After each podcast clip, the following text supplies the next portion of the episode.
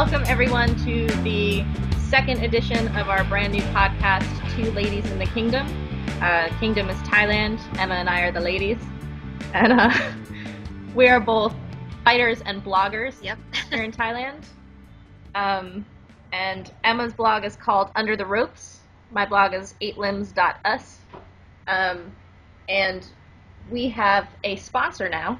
So, uh, so uh, we're sponsored by Lobloo, which makes groin guards for men and women, but we're excited about them making groin guards for women. Um, so this one is mine. Uh, Emma and I are both fighting today, so we will both be wearing ours in our fights tonight. Um, and there's a promo code that Lobloo has offered for our listeners. So if you order through Amazon.us or Amazon.uk, um, you can get a 10% discount. And um, this is the, the female groin guard, which is awesome in my experience. Emma's wearing it for the first time tonight, but you've trained in it a few times, right? Yeah, I've been wearing it for sparring and clinching, and I love it. So I'm excited to, to use it in a fight for the first time tonight. It's awesome to not get kneed in the groin, or if you get kneed Yeah. in the groin, it's not the worst. Um, but the promo also works for their uh, male groin guards, which I don't know anything about, but um, Emma's boyfriend, too, has one. And what has been his experience with it? Yeah, he's been using the uh, the Aero Aero Fit model, um, which he loves. He's used it for his last couple of fights. The first time I was like, okay, you have to use this. Um, he was like, why? And then after that, he, he loved it. So he's like, he's moved on to that one full time now. Um, he said it was really, really comfortable, um, especially because it has like a silicone lining around the edge of it, which makes it fit much nicer than just like steel or whatever it is they make those other ones out of. And So yeah, he loves it. the strength Yeah. that, go, that go up your butt. Yeah, and you don't have the string in your crack, so I think that's much nicer. Um, so our promo card is save, and then the number two, and then ITK. So the ITK is in the kingdom, if that helps you remember, and it's save to ITK for the promo. the save is in uh, capitals, right? I believe so, yeah. Yes. Um, and we will also post that somewhere so that you can see it. Um, okay, so getting into it, Emma and I are both fighting tonight. Um, and probably probably at similar times. What time does your program start? Um, I believe it starts at 7 p.m. It's actually going to be televised, this one, but it's on like a really obscure channel. Will it be live Uh, streamed? Do you know? I don't know. I'll find out, but it's on a Kuru TV, um, which is spelled K U R U. Uh, I don't know if there's a live live stream, but I'll find out more. Uh, yeah, that's in Ratchaburi, and yours is yours is in Pattaya, right? Yeah, I'm like five minutes away, which I super love. Yeah, that's awesome. Um, you fought on TV a couple of times. Do you think about being on TV at all? Um, no. Well, I guess not at the time during the fight, you know. Afterwards, I'll be like, oh god, everyone's gonna see that. But um, there was one time where I didn't know it was on TV. This was a long time ago. Um, it was like my, my fifth or sixth fight, and um, it was when I used to fight a fight at Rangsit Stadium, and their their fights were always on True Move every week. Um, True Sport, sorry. True Move is the mobile company. That's not the same thing. and uh, on True Sport, and uh, they eventually stopped. They stopped broadcasting the fights at Rangsit, um, which meant they they were like replaying old ones, and people would come into work and be like, "Oh, I saw you fight on TV the other day." I was like, "I didn't fight the other day. What are you talking about?" About, but they were just replaying my old fights, so that was cool. My uh, my fight for Yokkao with Lomani because it was so bloody um, is one that people will see like now, and then they'll Yeah. see me and they'll freak out about it, and I'm like, it was two years ago. Am I right? It's yeah, it's fine. It's a long time ago. Um, but you're fighting fighting uh, Gratai Tong, which translates to the Golden Rabbit, who's uh, from Hua Hin, which is just a little bit farther down the coast from where you're fighting. Um, Yeah, and I fought. Golden Rabbit once, Yep. and uh, it's uh, in Hua Hin, right? yeah, it's rare that you and I fight the same girls, but I think it's been like three of them now. Yeah. This I think this is the third one. Yeah. I think it's awesome. Yeah, it's cool. Um, and she's been fighting quite uh frequently. Um, yeah, for me, I haven't fought since September, which is far too long. Um, but she's been quite active, so it'll be quite good. she um she seems to fight kind of like I don't know at at very different sizes. Um, like she's not a different size, but she fights both both, up and down. It seems. Um, Yeah, she fought it in Hua Hin. Um, I think it was last month, not long ago anyway. And um, she fought uh, Rungnapa from more Ratana Bundit gym, but she fought at uh, 54 kilos for that one. Mm. Do you have to weigh to weigh in for Uh-uh. this one? No, no, no. Actually, there's another guy from my gym fighting, um, who I mentioned in the last podcast, and uh, yesterday we were kind of doing that last training session you do before the fight, where you're just kind of shadowboxing and you know doing a little bit of bag work and not much, and then he gets up and goes on pads. And I'm like, what are you doing? Why are you doing pad work? And he's like, oh, I'm a little bit heavy, and I'm and I'm like, but there's no weigh in. Like, what? What's the problem? I This don't know. I don't know. this happened at my gym also there's a woman training with me from spain um, and she she was going to be with me for three months unfortunately she's um, she's going somewhere else because she's helping out a Oh. friend and taking care of his house but she's fighting tonight. And um, she and i have fought the same opponent in in nong m um, who i fought in chiang mai and she fought in bangkok. Um, but she's just you know she's been traveling around prior to coming and being and training with me and she wanted to kind of wait a few weeks before before thinking about having a fight and then it just kind of got thrown at her. So she's fighting a little bit earlier than she had anticipated. Um, but she's just kind of uncomfortable in her body um, and so she wanted to kind of cut down on her weight before the fight but she really was only told about it like a week in advance so there's no like, like it's only a week cut at that point. Um, and she was really tired and training and like she just wanted to to do the weight cut and i'm like you're not you're not weighing in don't do that. Like don't do Yeah, it should not be a priority right now. it's strange. I think that um i think that because because the weight is so linked in the west like you don't fight without having some kind of weigh in or because there's Yeah. um i guess uh, infrequent or something like that people people feel like they kind of have to um go that route i'm tonight i'm fighting fa chiang rai who i fought about a month and a half ago um, and i used to fight her up in chiang mai when i was training there um, and in another three days, I'm going to fight her again, but for the Northern title um, up in Chiang Rai, where she's from. And so we have to weigh in for that one, but we don't have to weigh to weigh in for this one. So like, I'm I'm starting to kind of think about my salt intake right now to prepare myself for that fight on the fourth. But Yeah. it's like it totally doesn't matter for today. It's so funny that today we just weigh whatever we weigh, and then up there we have to like hit the mark. So Yeah, it's so strange that you're going to fight her for a for a title in a few days, and then you're also fighting her today for nothing. totally. There's like not there's not even money on the fight. I haven't I haven't really figured out why uh, she was keen to come down and have this fight here, unless it was to kind of have like a practice run or to try to like I don't know do something in this fight that will affect me for the next fight, which I'm totally thinking about too. So it's you know whatever. Yeah. Um, but yeah, I hope, I hope there's no cuts in this fight. I'll fucking fight her with a cut. I don't care. Yeah, But- yeah, it's uh, it's exciting. I I like that I'm able to fight um, such a good opponent so many times because the first when I fought her a month and a half ago, um, I had gotten the call from uh, my manager up north who was like, um, "She's hard to book, so we can't really reschedule this fight. So you just need to figure out a way to like drop whatever else you're doing and come do it." And I was like, "Awesome." So it was Okay. it was kind of like grab the opportunity when you can because she's she's difficult to book and now it's like and three more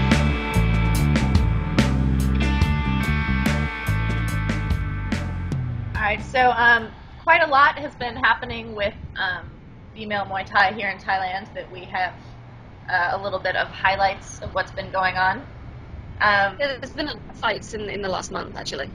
yeah, it seems to be a little bit uh, seasonal at the moment. I've noticed a lot more um, title fights in Muay Siam in the past month, I would say.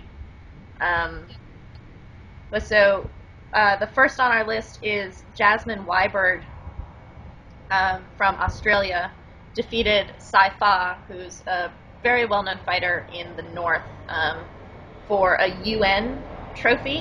Um, and I've seen this UN trophy before. They seem to have a program, program that they work with violence against women and children. Um, and I've seen it once before at the finale of Muay Thai Angels when Chomani uh, was holding the cup. Um, but I haven't seen this fight. Uh, but Saifa is a really good, long, tall clinch fighter. Um, and I think this fight happened down on the islands. Do you know? It was like Samui. Uh, I don't know where it actually took place. They did post a little highlight video, didn't they? Oh, I haven't seen it. Um, if if they did, I want to watch it. Yeah, yeah, I'll find that. Okay.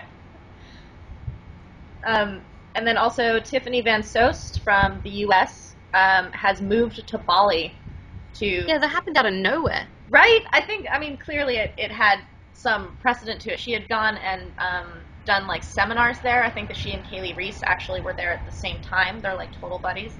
Um, Mhm. And so, so she just kind of at uh, the Eight Limbs uh, Academy when she was doing a seminar for Kate's gym, she was like, and now I'm moving to Bali to, to train MMA and be a trainer. Um, and she kind of had radio silence for a little while, but now she's starting to, to post like her commute to work and that kind of thing. So Yeah. um, it'll be interesting to see her in MMA. I'm kind of interested to see who she'll sign with because she's not the right weight for the UFC, and they're so restrictive that that doesn't seem like the best option. Um, Mm. but I'm curious if it'll be like Bellator or Invicta or, or any of those things that I don't know. Should be interesting. Yeah, it's exciting for her to do something different. Um, and then also there was uh, Lorraine versus Ekaterina from Belarus. Is that where she's? And that was on the on the Kunlun fight, right? Yeah.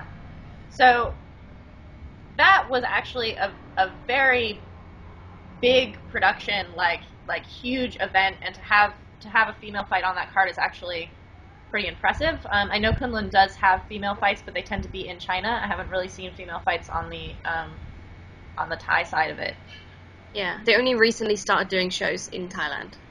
and that's connected This, to this one was right? The the connection is Buakaw. He tends Yep, to be yep, the promoter.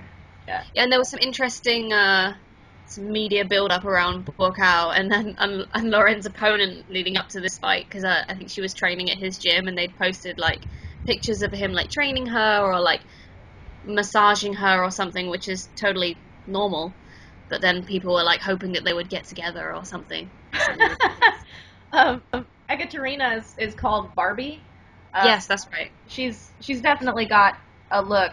Um, very beautiful, thin, tall, white, all these things, um, blonde, and so I think that the excitement about Buakaw being with this like Barbie model was was very very high at the time. I will say that it's not totally normal to have your trainer massage oil into your legs if you're a woman, um, but it's normal enough that it does not mean Yeah, anything Yeah. huge. and Ekaterina actually won that fight. Yeah, she she did really well at like executing her game plan. I was really impressed with her fight actually, and Lorraine was, man, she was just going in that whole fight. And I, I hate when people are like, "You just kept going," because it sounds really like patronizing. But she really like, it, it's not like she just took a lot of damage type of thing. Like she actually just she kept fighting hard, which I was I was really impressed by. It was really good. it's funny, like you say, it is kind of patronizing. Like when, when when you lose a fight, and then people are like, "You just, you just took everything, and then just and just didn't give up." And it's like, well, obviously, would you? Do you want me to just lay down? It's like that's the only compliment you can give me. it makes it sound like it's, you were just kind of like, do it. Yeah. Um, and then Ashley Nichols from Canada has Yeah. moved to Thailand.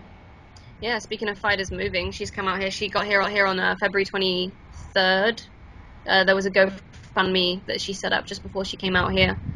Um, is, where is she? Is she training at Khao She's at Kissamrit, yeah. Yeah. So let's see. There could be some really good matches for her over here. She's um she's a very established fighter. She's been fighting for a long time, and she's been coming to Thailand for a long time. Um, but what's kind of very interesting to me about the length and and like spans of her career is that in all this time, she's pretty much remained an amateur fighter. Um, Mm. because of because of the events that she does and, and the fights in Canada that she's done. Um, she's fought in the U.S. a couple of times, um, but I'm I'm curious to see what you know living and training in Thailand for. I think she wants to do a year at least. Um, it'll be interesting to see kind of how she structures that. Kusum Rit has a lot of connections, um, so she should be on some some pretty big shows. But um, um, I I don't know what her like main main goal is if she's looking for particular titles or she just wants to um, you know come to a different step in in her career which has been pretty long already so Yeah. Well, having she's just come off Lion fight as well, so She, be- she should be able to get some some pretty good matchups here. Yeah, yeah. Um, so I have to correct when I said that the um, Jasmine Weiberg versus Saifa fight was on the islands. It was not. It was part of a Muay Thai Day event. That's Uh, right. It was in Bangkok. There are two Muay Thai days in Thailand. Um, the one that, that I think has been around for longer is March 17th, which is Nai Khanom Tom Day. Um, Nai Tom is the like champion who was taken by the Burmese and defeated all of their boxers and won his freedom. He's badass.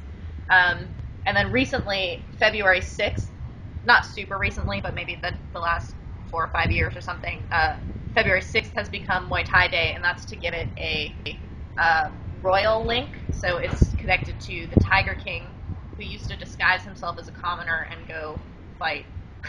like, I'm not your king. uh, so, so But, uh, you mentioned uh, you mentioned Saifa earlier, and she just fought um, Coco Puff up north in Chiang Mai, right? Yeah, so I think these fights were uh, within a couple of weeks of each other. Um, and Saifa is the 118 pound, I think, WPMF uh, champion. Um, and Sophia Coco Puff is, is she generally cuts down to I think about 112. Um, so this was a was a fight that she wasn't uh, making weight for, so she was um, she was fighting up, from what she normally fights. Um, and it was a it's it's interesting because Saifa has recently changed gyms. I don't know how long she's going to to stay where she is, if it's temporary or if it's a full move. But she's at a new gym um, that I think is just called Chiang Mai Boxing Gym, um, and it's at, at a university. And one of my old trainers is actually uh, a trainer there. But it's cool because it means we're going to be seeing her in the like um, Chiang Mai scene probably more often. Um, but she was uh, she definitely Saifa showed her experience in in that fight for sure. Um, in in the final round, she was um, incredibly cocky in a way that that uh, would have aggravated me if I were fighting her. But I also really love it. So yeah, she's a She also had a huge reach advantage. She was so much taller. She is very tall, and I didn't realize how tall she was because um, the times that I've watched her fight, she's fought also not the same height, but similarly tall and long um, opponents. Um, but she has a really good clinch and knee game, um, which she she executed really well in that fight. And Sophia has a very like forward aggressive style. Um, so you know, it's an exciting fight fight to watch for sure. Um, and Sophia had just fought prior at the Santai Festival, um, which is her gym, and uh, the owner of that gym likes to promote women on the annual Santai Festival. So for the past three years, um, they've had women as the main events. Um, the first year was Sasing versus um, Farida. Farida. Rita from Germany. Um, that was huge. Wasn't that like 50,000 baht to the winner? I believe so. Yeah, I remember being a very big purse. It was huge and exciting. Um, the second year they did a tournament at like 51, 51 kilos, and so that was um, Cherry, Nang Hong, Nong Benz, and And by Fern. Um, and Cherry won that by knocking out both of her opponents. Uh, and then this year, the main event was Nong M versus uh, Fanny from Greece. And Fanny's been, she's similar to um, Ashley Nichols in that she's been coming to Thailand for a really long time. Um, she has a lot of fights, doesn't she have like 60 or something? something like that. She has a lot of titles as well. She has a lot of belts, and she comes comes out here and trains at Satiprapa Gym. Um, so I don't think she lives here, but she does. She does come out here for like long periods of time, Yeah. quite a lot. Yeah. And did you see any any highlights from that fight? I didn't. I haven't seen any video from that fight, or either either of those fights actually from the Santai Festival. But yeah, we did see video of um, Coco Puff and Saifa after that. Yeah, so so Coco Puff fought um, Hong Tong, who is the 118 pound northern champion. So she's she's fighting at this higher weight at the moment. Um, and Nong M, uh, I've fought twice. Um, I have not beat her. She's she's larger than I am, but she comes from a wushu school, um, in Asan, and so she has this kind of somewhat unusual style, but she's got this like counter left high kick all the time that just like pins your arm, which is interesting because Fanny's style is just this right cross like all the time. So I would Mm. love to see how that panned out because those actually don't go together. so uh, clearly, clearly Fanny was able to figure it out, but I'd like to actually see the execution of it. Yeah, but uh, from what I heard, Fanny really controlled the fight. So apparently it was a really good one. I really hope there's video. Yeah. There's actually not a whole lot of video of Fanny's fights in general. No, I've really only seen uh, Angels, Muay Thai Angels. I saw that fight. Yeah. Yeah. Um, But Coco Puff actually fought uh, three times in just six days. She, she first fought on, at the Santai Festival, and then she had another fight with. I don't actually know who her opponent was, but a friend of mine went to the fight and said she won. And, and then uh, then she fought Saifa at the end of it. Yeah. And she came out of it with like hardly any damage. She just had this tiny little cut. So, yeah, Yeah. I was reading Muay Siam, and they were saying that that was her souvenir. They can oh really? be a real dicky in their uh, in their write-ups sometimes. Um, I did see something interesting in Muay Siam, which was in um, if you all right. So this is Muay Siam for people when I'm talk, talking about it. It's this is the the weekly magazine that comes out, and they also have a daily. Um, but the weekly magazine in the same spot right after the centerfold has like a write-up of um, this is always just like the announcements of women's fights that are going on. And the very first thing that was written was this very odd announcement about how girls can train Muay Thai and it keeps them from being fat and is good for their health. oh lovely. So so it wasn't it wasn't actually advertising any particular gym. It was actually just advertising Muay Thai as like a fitness health thing for girls, um, which I have never seen in in Muay Thai before. Um, although there is like a growing appeal of Muay Thai for middle class, um, so I guess maybe it's kind of fitting in there, but.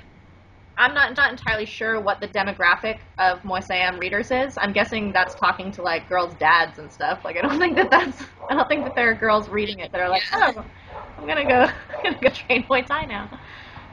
Yeah, what you said about um this whole middle class like Muay Thai thing going on. There's so many of these kind of Muay Thai fitness gyms opening up. I actually yesterday on my way to work, I saw that there, there's a Fairtex opening on actually on my road, but um it's it was interesting because it the sign said Fairtex and uh, Les Mills, and Les Mills is like a, a group exercise thing.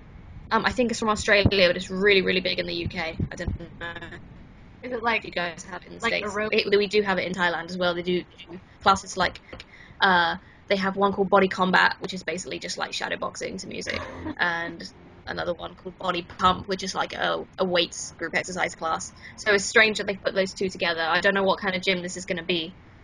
I think that um I think Fairtex I don't know if they closed it fully, but the Bang Pli location has kind of been a little bit out.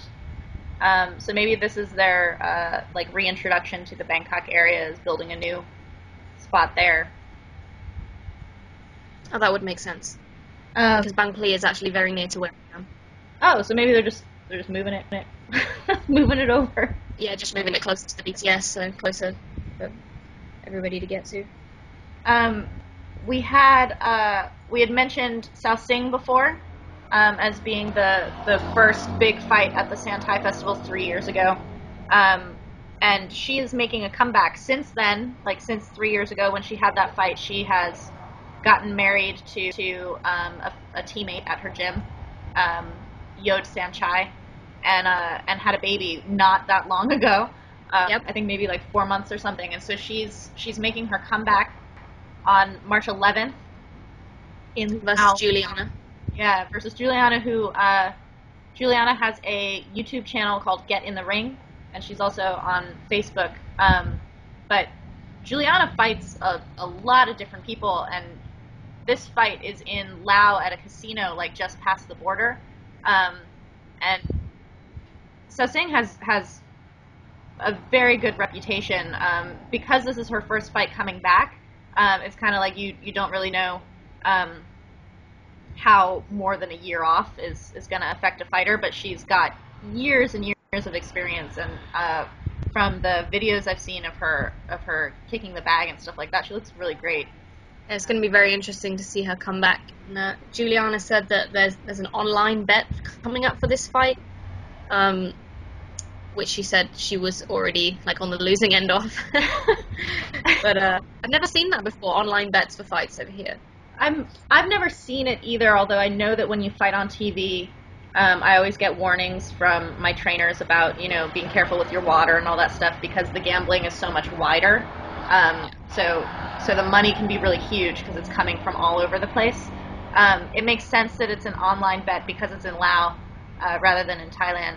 Um, but Juliana is a good fighter, and um, she definitely has has matched up with some really good competition. Um, Yep. And I think that it would totally throw me for a loop to be hearing about that online betting and stuff. I hate that stuff, but at the same time, I think that she sells herself short a little bit. I think that she's going to do really well in this fight. Yeah, I'm excited for her.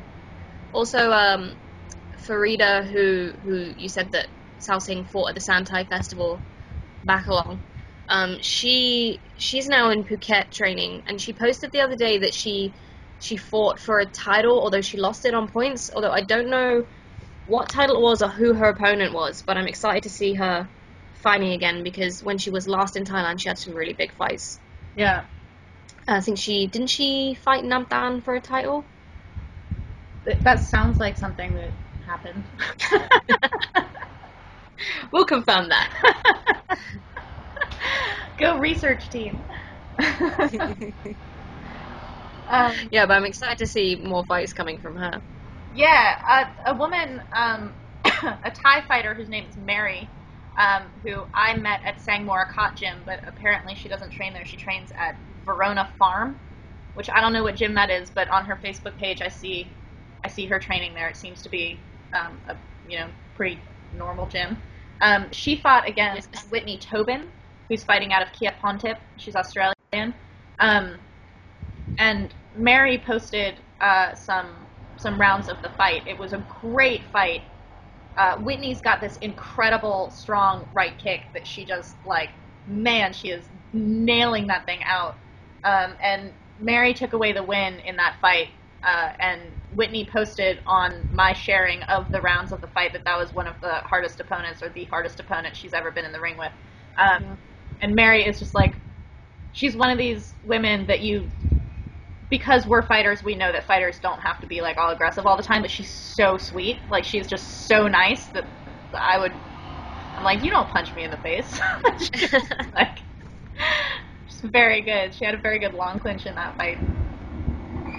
Another fighter out of Phuket um, is Marcela Soto, and she from uh, Costa Rica, and she just won a WBC Asia title.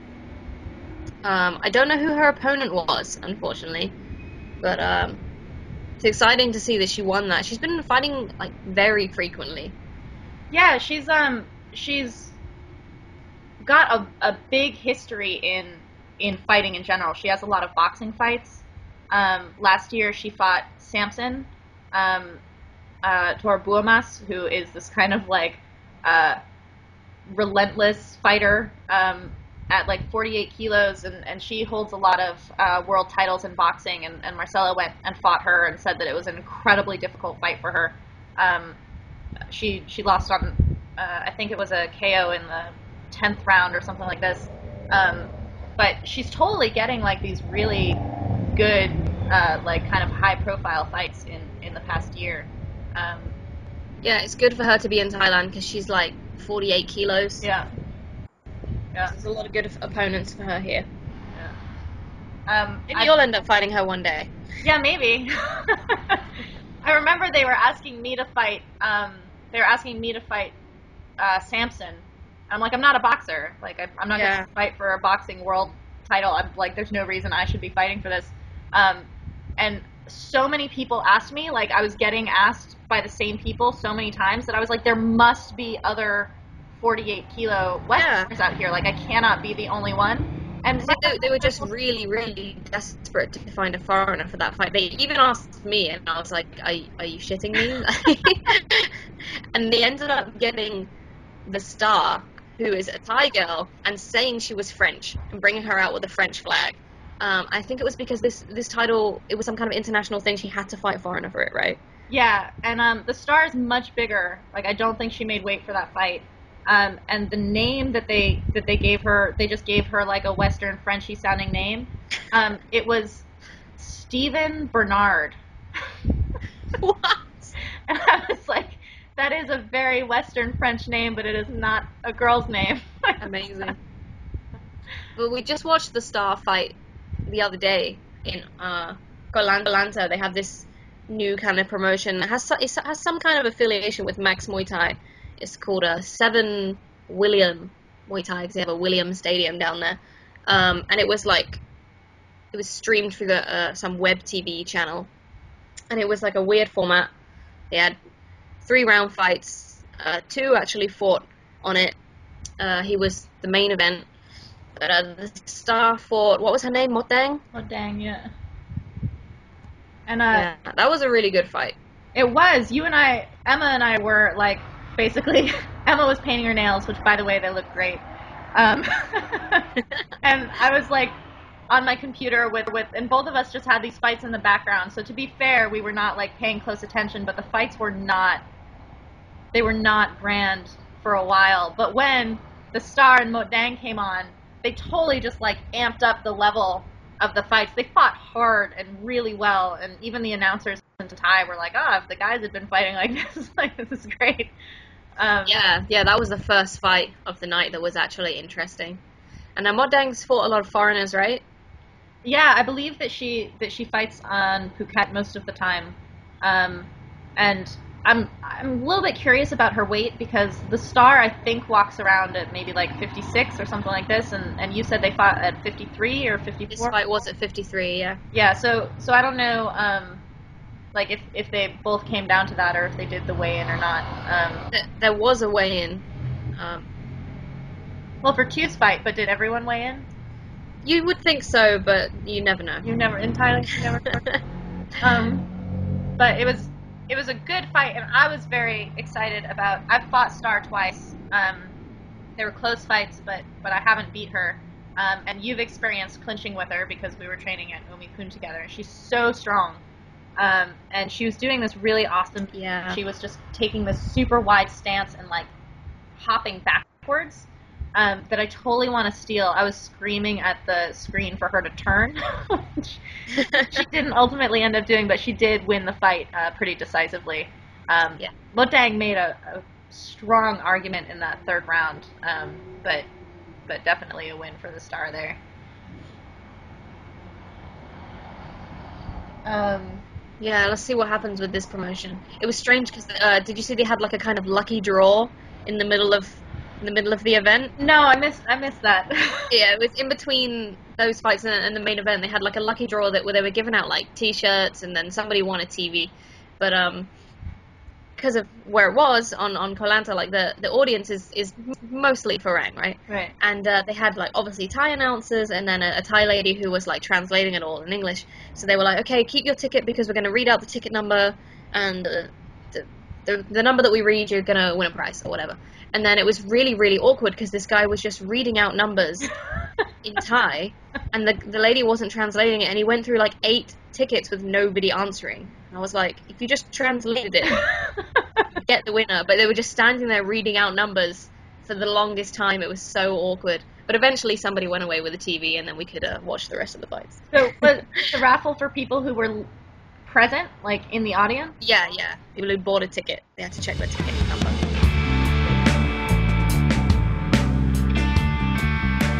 All right, so um, for this podcast theme, um, we're going to talk about something that's a little bit complicated. We like complicated things to talk about, um, which is when you're training long term at a gym, um, you can end up getting kind of stuck with, with one pad holder. Um, and for some people, that's really great. I'm with the same pad holder all the time, and that's like perfect. Um, but sometimes you can get stuck with someone who is not for you the best pad holder, and it's very difficult because of Thai social hierarchies to um, address that in a in a very like I want a different pad holder type of way. Oh yeah, it can be quite offensive to them. Yeah, so It's, so it's difficult to navigate that because think- uh, and and sometimes you might you might get a trainer who's a little bit possessive as well. Yeah, I would say that's actually um, kind of the norm. Um, and I think think that that possessiveness depends also on their rank in the gym. Um, if they're high ranking, they're very possessive, uh, and trying to even suggest like I, I want to try pads with someone else can um, not come off great. And I think it's a little bit tricky for women as well because um, one, we tend to get picked up by the lazier or doggier pad holders who like only hold for women because we're smaller or easier or because they want to like flirt. Um, and then it's it's difficult because if you're at a gym for a short time, um, it doesn't. I don't think it matters that much. You can offend people more easily because you're not there for a long time. You're gonna go, um, and then on top of that, there's not as much time to kind of get stuck in in a situation.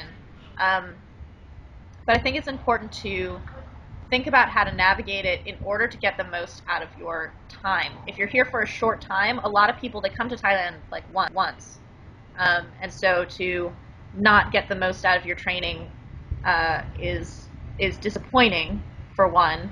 Um, but then if you're here for a really long time and you kind of have to constantly be jockeying the um, position at your gym and kind of not offending people, but also offending, offending people because you want to get what's good for you. Um, I think it's it's just a very difficult thing to know how to approach, um, and it's also I think especially difficult for women to give yourself permission to piss people off. Like I think a lot of women won't do that. Oh yeah, definitely. you don't want to kind of upset anyone, but it's it's hard because you know you want to get the best out of your training, but you don't want to piss anybody off. Yeah. So I was I was a little bit curious. Um, we were talking about this, and my experience has mostly been that people get kind of sorted and end up going with the same trainers all the time. You kind of get assigned, um, and there may be a little bit of like hopping around in the early part of when you're first at a gym, but you generally once you go with one trainer, they kind of end up just taking you every time, and that's you know that can be good or that can be not great, great depending on um, how well you feel you're working with that trainer. Um, but you had said that at your gym, you were actually one of very few people to work with the same trainer all the time. Yeah, it seemed like um, most other people, even the other fighters, they kind of just hopped around and worked with whoever they wanted to work with on that day, or or depending on what exactly they were working on. I mean, I've I've always generally been with with one trainer, um, and it, it just always worked that way. Like like you said for you, like it's great. Like it's not a problem for me. I work with him because I want to work with him, and, and we have a, a good relationship. But um, everybody else in the gym, they seem to kind of hop around. They don't really seem like tied to one particular trainer. How do they do that? Do they just tell the, the trainer when they walk in, I want to work with you today, or they just kind of like pick them when it's time to go in the ring, or? Um, because we'll all spar and then uh, the trainers will get kind of like geared up and they'll say who wants pads pad work and you just walk in when you know you walk over to the, whoever you want to do pads with and it's fine. if you want to do if you want to do pad work with the same person as someone else and you have like your turn is at the same time do you basically wait for that trainer or do you just take someone else that day and you're like i'll go with him tomorrow or something Um, if you really wanted to work that with, with that guy, you would just wait. hmm. Yeah. It's um when i was when i was up at Lanna when i first started um maybe like a month in i got hooked into this trainer who's actually an amazing train trainer but he's so lazy and skeezy that I couldn't. I had no control over whether it was going to be like a really good pad session or it was going to be him walking around talking to people for like ten minutes. Um, and it it was really difficult for me to get out of that situation because at at that gym you kind of are with the trainer that you're with, um, and it's it's not not necessarily meaningful which person you get put with. It's just like once you've gone with someone, you kind of just keep getting put with them. Um, Yeah. And the way I ended up getting out of that is that he went to do a seminar in another country, so he was gone for like a month, and I made my escape while he was gone. Um, and so then I had a, a different trainer. Well, that was just very convenient. it was very convenient, um, but it was still awkward when he came back because he came back and then there was this like shutout out. It was like, no, I'm I'm with this other trainer now, um, and it's not that he's a shitty trainer, but it is that he's a shitty trainer. Like I could not, I could not have like totally out of my control whether I was gonna get decent pad work or not. And then there's a trainer at that gym who is um, he tends to get the beginners um, or the bigger guys because he's he's he's a, a bigger bodied person. And there was this woman I was training with who would see my pad work and she wanted to go with my trainer, um, but she was pretty much stuck with this other trainer. And she's like, "How do I get out of doing pad work with him?" And I, I kind of understood where she was coming from. You kind of have to know what he's working on, otherwise it just seems like he's dicking around the whole time. Um, but I kind of was like, you you can only ask to go with someone else, like at the beginning of trainer, but you can't make a big thing about it because this guy's older than all the other trainers, so it's going to be like super offensive. But he also doesn't have rank other other than his name, like he was not the head trainer or anything like that. Um, and it's it's tricky. Like you basically just have to accept that you're gonna be pissing someone off. Um, and if you're at a gym for a long time, that can have some consequences. Um, but in the long long run, it, it might be worth it to do so. Yeah, like you saying that just made me think that you know I had, I had some other training partners at my gym who had the same experience. They would- they would kind of watch watch my pad work and be like, I, I want to train with him, or I, I kind of want to get the training that you're getting. Yeah. I didn't realize before because I, I was just doing my own thing. I didn't realize that they were not really happy with their own, their own Yeah. pad holders and they kind of felt stuck. It's tricky though too because I've now down here I've had people say they want to go with my pad holder because of my pad work, and then then it doesn't look like that because they haven't been training with him for a year. You know, it's But exactly, it's, yeah. it's not going to look like that necessarily. Um, but um, at my main gym, um, Pinu takes takes me all the time. Like I'm his uh, I'm his student, which to me is glorious because he doesn't actually work with all of the kids all the time anymore. Um, so I feel very lucky that I get to work with him all the time. But there are times that he uh, passes me off to someone else because he's tired or he, he you know can't really do it that day or whatever.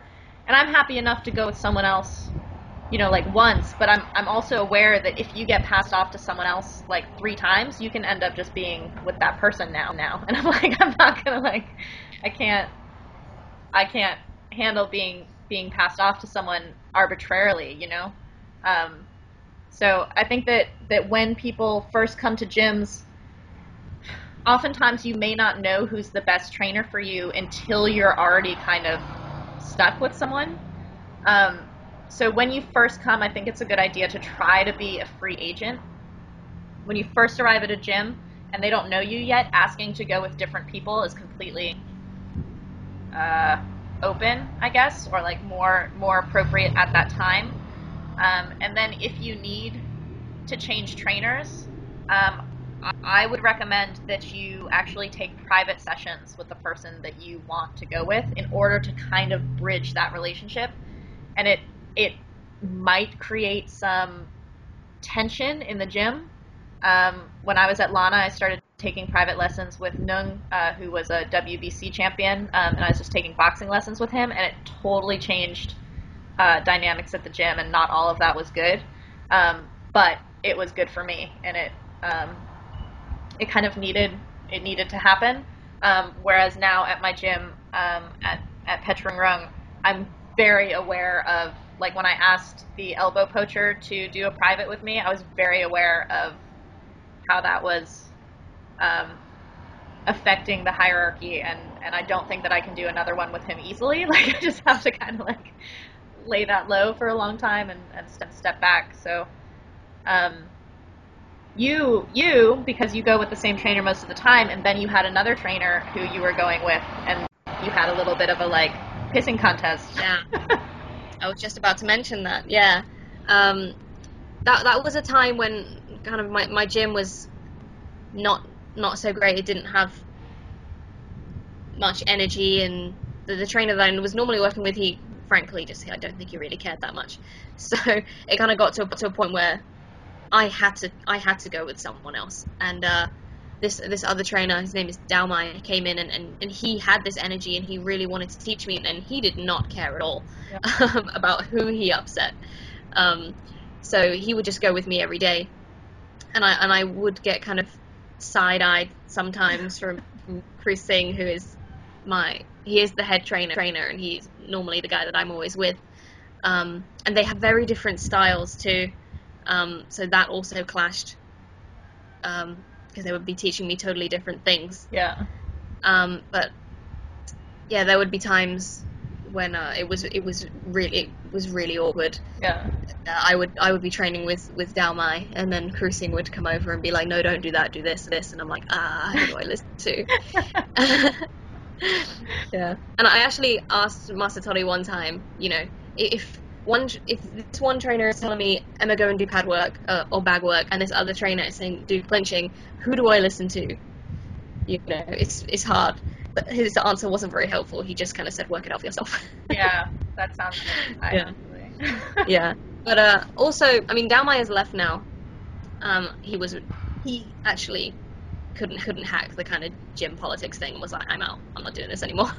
and he's now in Buriram, uh, teaching little kids by himself.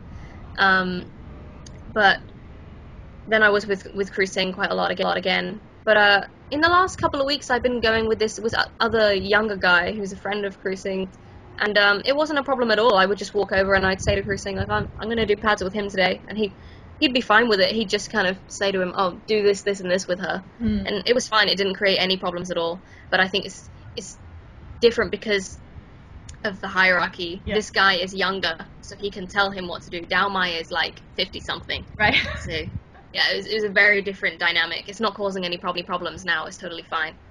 How do you think um, when people when people come here and they may have a couple of months and so they're they're just getting into a gym and they're kind of sorting out those dynamics and, and who they might be best suited for.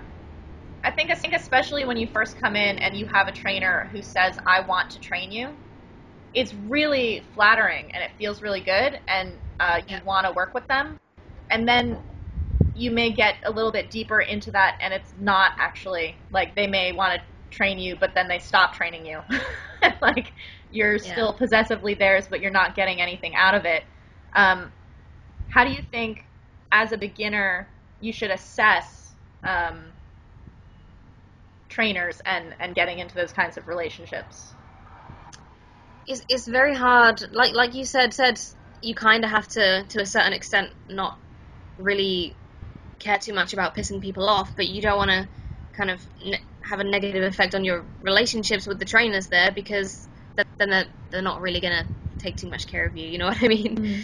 So I- I think you, you don't need to, to worry too much when it's a short term thing.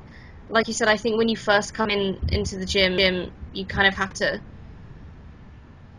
kind of be freer and and just try and work with different people. But but like you said, when when one trainer kind of takes you under his wing and when you first get there, it's hard to kind of escape that.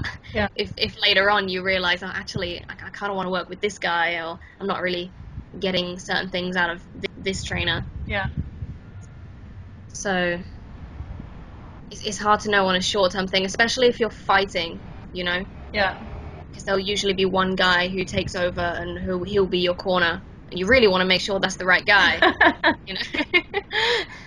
I feel like um, at the beginning, you really, really need to be intuitive, especially because when you when you first come to Thailand, if it's your first time coming to Thailand, it's like you've been beamed to Mars. Like it's you don't really know what's normal. You kind of are like thrown into this experience that like everything thing is different, and so it's kind of a sensory overload. Um, and I I think that it's difficult to realize that who's an incredible trainer for one person may just not be a great trainer for you.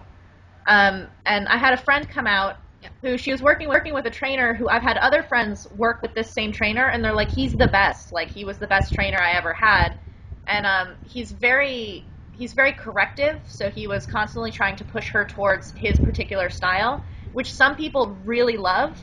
And I think that in her case, it just kind of took her confidence away. Like she she basically was being told you're wrong all the time, which Yeah. we're used to. You are wrong all the time when you've been training here for a long time.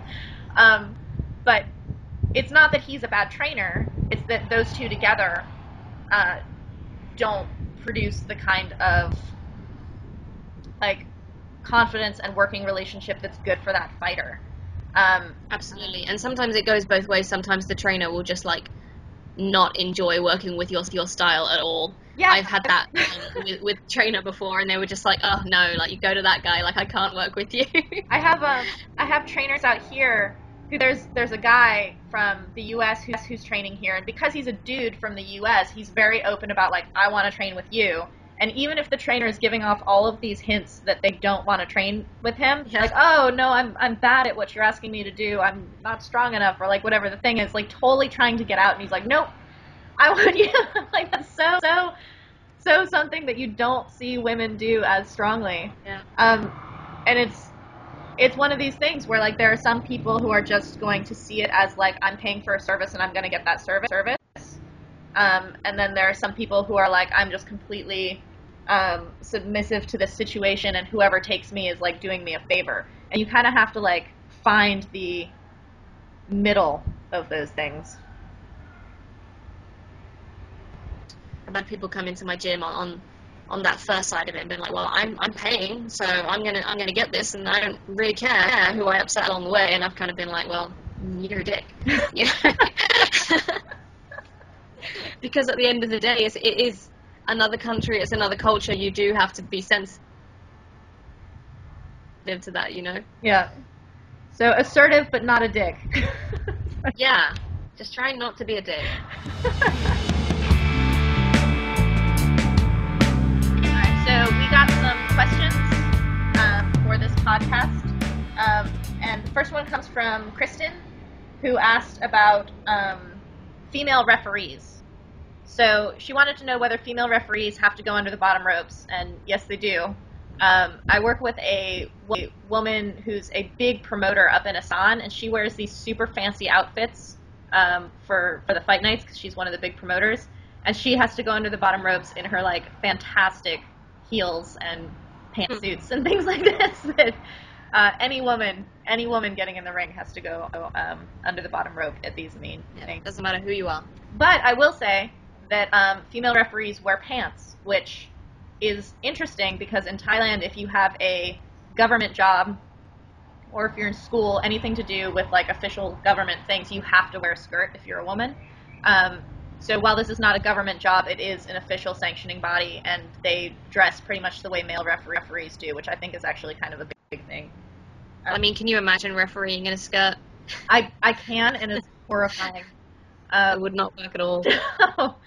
um, I only know of a few female referees. Uh, we both know Haneen and Peach, both of whom are former fighters. And then I was refereed by a female ref in Hua Hin for the King's birthday, um, maybe three years ago, two years ago.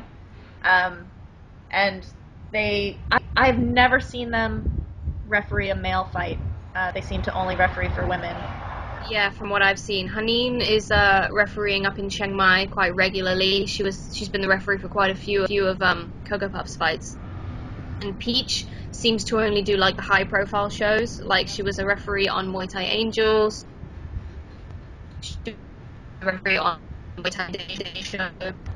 Um, and she's actually been working with Thai Fight, teaching some kind of police academy people. Yeah, I think Yeah. Zaza did that also. Yeah, but I've never seen them them uh, referee a, a men's fight. Um, so she also asked about the certification, like how how these women are certified, and it's pretty much the same way men are. But do you know what that is? I don't know um, the name of, of the course that they do, but I, I from following um, Honey and Peach on Facebook, I know that they did do a referee course, like they went to school for it. Um, and it, they did do the course with men also, was a mixed thing. And then after after completing that, Haneen moved up to Chiang Mai. Yeah, she's um. It's good for her being in Chiang Mai because there are so many uh, female. I think there are female fights on every single card, um, at least one. So uh, that's amazing if she only does one fight per night. If she only refs for women, but I honestly can't even picture a woman refing for a man. There was a kid at my gym. He's like 14 years years old, and he was really upset that I wasn't going to come to his fight to be his cornerman because I had cornered for Angie. And I was like taking a poll of all the boys at the gym. I'm like, have you ever seen a girl uh, corner for a boy? And they're like, no, that's ridiculous. And I'm like, that's amazing that this kid doesn't that way. Like you've never seen it, but he's like, no, of course you can corner for me. You cornered for Angie. Um, but she, uh, Kristen asked if this is a uh, career option for former fighters uh, when they retire, retire, which I would say it is, but I don't think it's common enough that it would be like a, a big option. No. Um, actually, what's interesting is that um, they sometimes teach. They have uh, guest referee teachers come into my gym sometimes, as part of like the the instructor course that they do, and uh, uh, we've had two separate guys come in. They both refereed some of my fights before, and sometimes they'll use me as like like uh, a, a fighter to put on like a mock fight and have a guy kind of learn to referee as we, as we spar. Huh. And that's really interesting. It's good for me because I learn lots of stuff too. um, so yeah, I've done that a bunch of times. I don't know if it works in the same way when they actually do the, the course um, for the Thai referees, but I imagine it would be quite similar. I remember Peach having to pass like a C license and then a B license kind of thing, so it's kind of like a you do certain grades or certain steps yeah. before you referee a full rules fight. At that um at that one round knockout tournament thing they did last month, um, there was another female referee who was not Peach, so there must be there must be a few more few more Mm. Yeah, yeah, there are a few more. Yep. I also had another question from the same person, from Kristen. She asked, "What's your daily training like, and how do you adjust it when preparing for a fight?" Um, I think that's quite different for both of us because you are fighting so much more than I am.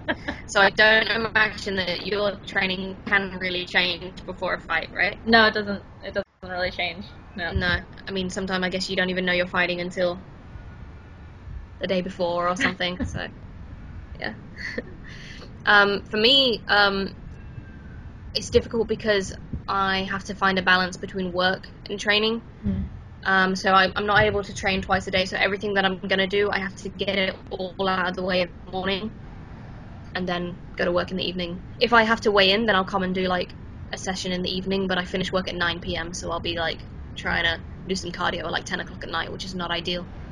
Um, but for me, the only thing that really changes is I, I, I can't really balance doing any strength strength training with everything that I'm doing when I'm really preparing for a fight. And definitely in the last week, I can't do. I don't lift any weights. And maybe maybe even the week before that is, is kind of hard, just because a I don't have the energy to do all of those things, uh, and I certainly don't have the time. So I kind of just cut that out just just before I start fighting. Do you tend to focus on um, pad work or clinching or sparring or like change your focus to just um, emphasize any of those? I mean, I'm always. I mean, of course, we're always doing sparring, hard work, and clinching, but yeah, I will. My my focus will switch to to more um, cardio and, and being able to recover in between rounds and stuff, rather than strength is not really my priority at that time. Yeah. Um, So yeah, I'll be doing lots more like drills on the bag and stuff. Do you ever um, do you ever focus on particular tactics or skills? If um, most of the time we don't know who we're fighting, and even if we do, we don't know anything about them. But do you ever know that you're fighting a puncher or a clincher or something, and, and make adjustments there? Mm, no, we never knew who we were fighting. um, most of the time. Or sometimes I might just because I, I look up all of the girls if I'm lucky enough to get a name beforehand. But then the trainers will be like, yeah, I don't know who that is. Yeah. Um, um, but The only other thing that really changes is, is I start doing my pad work in seven minute rounds instead of like three or four minute rounds. Um, so instead of like doing a round and then a, and then a break, we'll do the round, work through the break, and then through the end of the second round. Wow. Um, so that's like a full seven minutes. And then So how we- much is we your start- between those rounds? Um, there's still just um, the one minute break in between. Wow. Yeah, it's rough. That is actually um, part of the reason you know why earlier I was like, oh, I started going with this this other trainer because uh, Kru Singh makes me do that all the time. And there was like a day when I was just like, I don't want to do that. I just can't do it. So I was like trying to sneak over with this other guy. But yeah, the seven minute rounds really work. The, the first day, it's absolutely horrible. Um, but it, it gets much better. You see like a, a very quick improvement after Yeah. that. You start to recover much more quickly in between rounds. I started noticing recently that while um, while the timer has a one minute round, I don't think Pinu has given me a one minute round in like a year. They're about Oh, yeah? 15 seconds long. He makes me like kick through most of the most of the Yeah. period. But I would say that um, even though I fight so so often, so I'm not really changing my routine daily. Um, when I'm when I'm like within five days or something of my fight, um, I think mentally I just try to be way more relaxed and um, loose in my training. Like I, I don't take anything down. Um, I don't tend to taper or anything like that. But um, I try to like come out of coach mode, like inner co- coach mode. Try not to be like, oh, you shouldn't be doing that. Like every every Yeah. inner coach is always like, oh, your your knee is not turning correctly or something like that. I try to just be more loose about it because it's just going to come out the way it comes out. So Yeah. more fun. Um, Someone asked me about women coming and training with me because I, I put out an invitation for women to come and train with me, and I've had an astonishing response, and currently have like four or five women at the gym, which is really amazing. That's Um, awesome. and they come from all over, and they're very different levels. Um, it's very fun for me because uh, one, I have more consistent uh, clinching or sparring partners, um, and two, it's one of these, it's one of these things where like just having another woman at the gym when you're the only woman at the gym for so long is super exciting. It's like um, I, I just watched Kung Fu Panda 3, and he gets all excited because he meets another panda, and he's like, You look like me. And I'm like, That's kind of my experience. And so, oh, you're Yeah. Um, so it's, it's really exciting because I really love having other women at the gym. Um, the response from my gym has been really cool. Like, um, my trainer uh, seems to be applying what has worked for me onto these other women. So like he's forcing them to clinch like crazy, which is really funny because because he was not like that when I first when I first got there, but he clearly sees that it works. So now they're like all being punished for what worked for Sylvie. Um, but it's also a little bit uh, it's a little bit difficult because I've been like training by myself for so long that actually having having to uh, remember to engage and like and and be aware of the other people being there um, is slightly difficult. I need to be less less asocial, which is not easy for me. Um, but you have women come and train with you. Like I was very jealous because everyone would come and train with you, and nobody would come and train with me. So you you've met quite a few people. Yeah, that is true. It was really convenient actually that my friend uh, Marina just came here for a month from Japan, and she's like kind of the same size as me, and she just left on Sunday, so she was only here leading up to, to this fight that I have today, um, which is good because before that I had nobody to spar with, well, no decent sparring partner. But um, yeah, we need to work out a way that we can all train together. Yeah. We should create some kind of tram that goes directly from my gym to your gym. kind of like. and then, uh, did you have one more question? I had a question from a guy named Ricky who said he's looking to teach Muay Thai, but only at a beginner level. And did we have any suggestions as to how he could get started? This is quite difficult to answer because obviously he's he's talking about um, in the West, and and that is I, I do not have any experience of Muay Thai in the West at all actually because I only started training out here. Um, I'm I'm not sure if he means like group training or personal training or um, I, I never really worked with uh, in in Muay Thai gyms in the UK, so I'm not really sure how it works. Mm. Um, maybe if he's looking to do like maybe a personal trainer certification first, and then like go into Muay Thai from there. Yeah. I'm not sure. What do you think? Um, I think that I think that there are a lot of different ways to go about it, and I'm not sure. Um, I think it depends greatly on the situation which one you would end up doing. Um, I did teach in the U.S. for a short time um, in different capacities, so one way you could do it is actually just the way people put up a piece of paper with like your phone number clipped on the bottom um, a million times and, and say that you uh, can teach beginners um, and, and see if you can get kind of one-on-one clients that way if you have a space where you can teach them. Um, another option is just to go around to gyms and see um, if you can uh, be an assistant coach for a while or um, let them know that, that you uh, want to teach and, and see what kind of programs they have available like that. Um, but in terms of preparing yourself, um, like what do you do to become become a teacher? Um, I don't know what kind of like certifications or requirements there are in most places, um, but being able to break things down um, in order to get people to understand the basic mechanics, and if you have more than one student at a time, they may be at kind of um, different abilities. So being able to have two people who, for one, it's very easy, and for one, it's very difficult, having them do the same thing at the same time can be really tricky.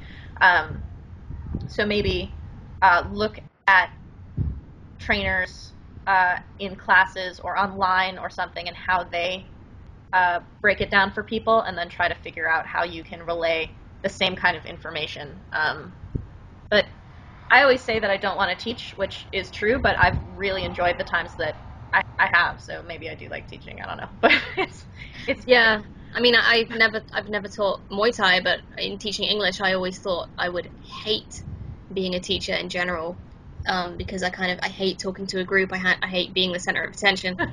um, but I love it. Like I, I find it really really rewarding. I thought I would only do it for six months, and I've been doing it for like more than four years now. I really really enjoy it. yeah, yeah, You never know. Yeah. So hopefully our vague ans- answers help a little bit.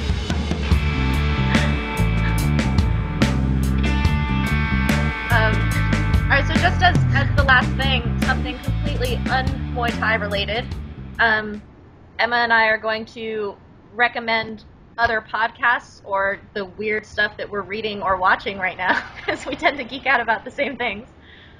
Um, Kevin and I watched the most recent John Oliver uh, last week tonight, and I think he's pretty fantastic. So I love him. I just watched his uh, Donald Trump one last night before I went to bed. Yeah.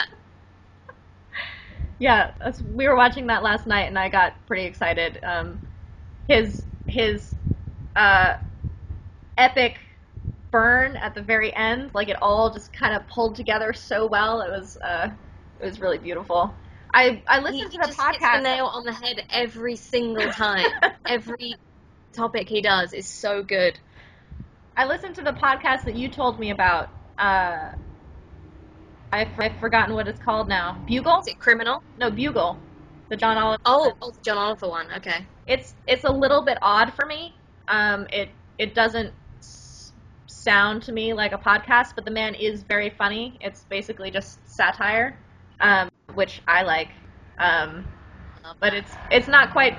I don't listen to music when I run. I listen to podcasts when I run. So um, it's it's not quite in that vein. But uh, when I'm like grocery shopping and don't want to talk to people, I was totally listening to that in the grocery store.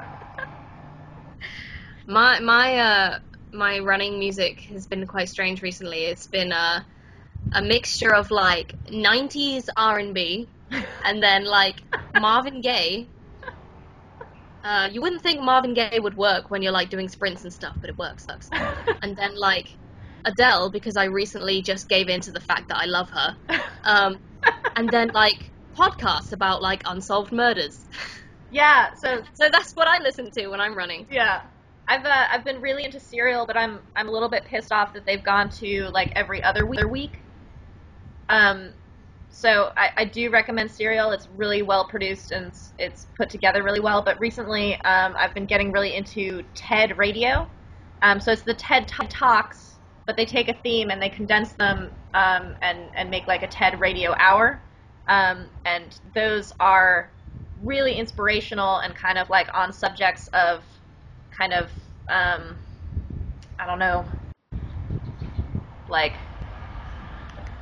I don't I don't know how to describe it, but it's it's not cheesy like build you up kind of stuff, but it is kind of uh, you know larger concepts that that you can apply to almost anything, even if they're talking about like alien abductions or something. that makes it sound dumb. It's not about that, but that's what I was recently. And if you're into if you're into serial, um, you should really listen to Criminal. It's another podcast I just got into. It's a, a it's different to serial in that every episode is a different case, Mm-hmm. and they're they're all kinds of cases. Um, and some of them, they're really really interesting. So I recently got into that. I really recommend it. It's just like 20 to 30 minute like little episodes odes on certain crimes. Yeah, And now I have to go get that. yeah, it's really really good. That's my new thing. so for for those of you who can put the dots together, Emma and I are way into like true crime and murder and things like this, which uh, which living in Thailand you get a lot of um, because they will put some crazy stuff in the news. Um, but yeah, it can be a little bit disturbing. I'm still very Western in my like I don't want to see full pictures of dead bodies with my morning coffee kind of stuff. Yeah, it's pretty awful. Like the, the and after the uh, the bombing at Ratchaprasong as well, like people were just putting photos up of of all the like human remains over there. It was just awful. And even even Thai people were like, "Can you not, please?" Yeah, yeah. It it seems to be divided, um, but it's uh, I mean, it's it's one of those like cultural differences that you kind of uh, are never fully gonna get your finger on. Like it, it just Yeah. will always be like, I'm not used to that. I had a recent weird experience with that because um there there was a, a case up in uh, Chiang Mai um, just last week or a couple of weeks ago um, where uh, an Italian guy who's very very popular in the in the Muay Thai community up there um, he there was a a, a murder suicide involving him in in Chiang, in Chiang Mai and they filmed I mean the, the bodies had uh, had sheets over them but there was still like arms and legs sticking out and you can see the blood running out and stuff and it was just like I mean it's it's awful anyway Yeah. when it, when it's anybody but when you've met that person Yeah. it's, it's, it's just so unnecessary you Yeah. know it's awful Yeah. they they do not hesitate to, to show that kind of stuff stuff in the news Yeah. Well, it's, I've I've had this weird uh, experience where people I know uh, in the West will post videos of like um, animals that have been abused, and that's supposed to be this like we hate the person who have done this, which obviously you do, but you actually have to see what they've done, which is really horrible. And the the Thai version of that is with people, like like they don't do it with animals, they do it with people. and Yeah. it's just I think it's the same rejection on my part, like the same repulsion, but probably the motivation um, from people who post those things is pretty similar, which is like you witness the actual horrible thing that people have done rather than kind of like not wanting to see it, but recognizing that it happened, kind of thing. So yeah yeah, it's odd. Another thing I want to recommend is a documentary I watched recently called Hunting Ground, um, which is about um, sexual assault on college campuses in, in the US. Um, and that's probably going to blow up now because uh, Lady Gaga just sang the, she just performed the her, her song for that at, at the Golden Globes yesterday. Um, her song? and she had like yeah, yeah, she wrote she wrote and performed the song for the film, and for her performance, she brought on like more than fifty um, survivors on stage Mm. with her, and it was really emotional. You should be ready when you watch that. but uh, the the the documentary it, it made me like rage cry when I watched it, but it's really really good. You have to watch it. Yeah. Yeah. It will enrage you. so, so our recommendations are either John Oliver, who will be hilarious about enraging subjects, or enraging subjects that will just enrage you. Seems to be our theme. Well, yeah. All right. Well, thank you, Emma, for our second podcast, and uh, we will talk to you guys in about a month. Um, good luck for your fight tonight. Yeah, you too. Thank you. And I kind uh, of forgot that was happening for a minute there. um, oh, and again, the, uh, the the sponsor of Lobloo for the groin guard, and the um, places you can order it is Amazon UK and Amazon US, and the promo code is all caps save to ITKK, the letter letter the letter two, the number two, and the letters ITK. Yeah, that'll get you ten percent off. All right, thanks, Emma. All right, see ya.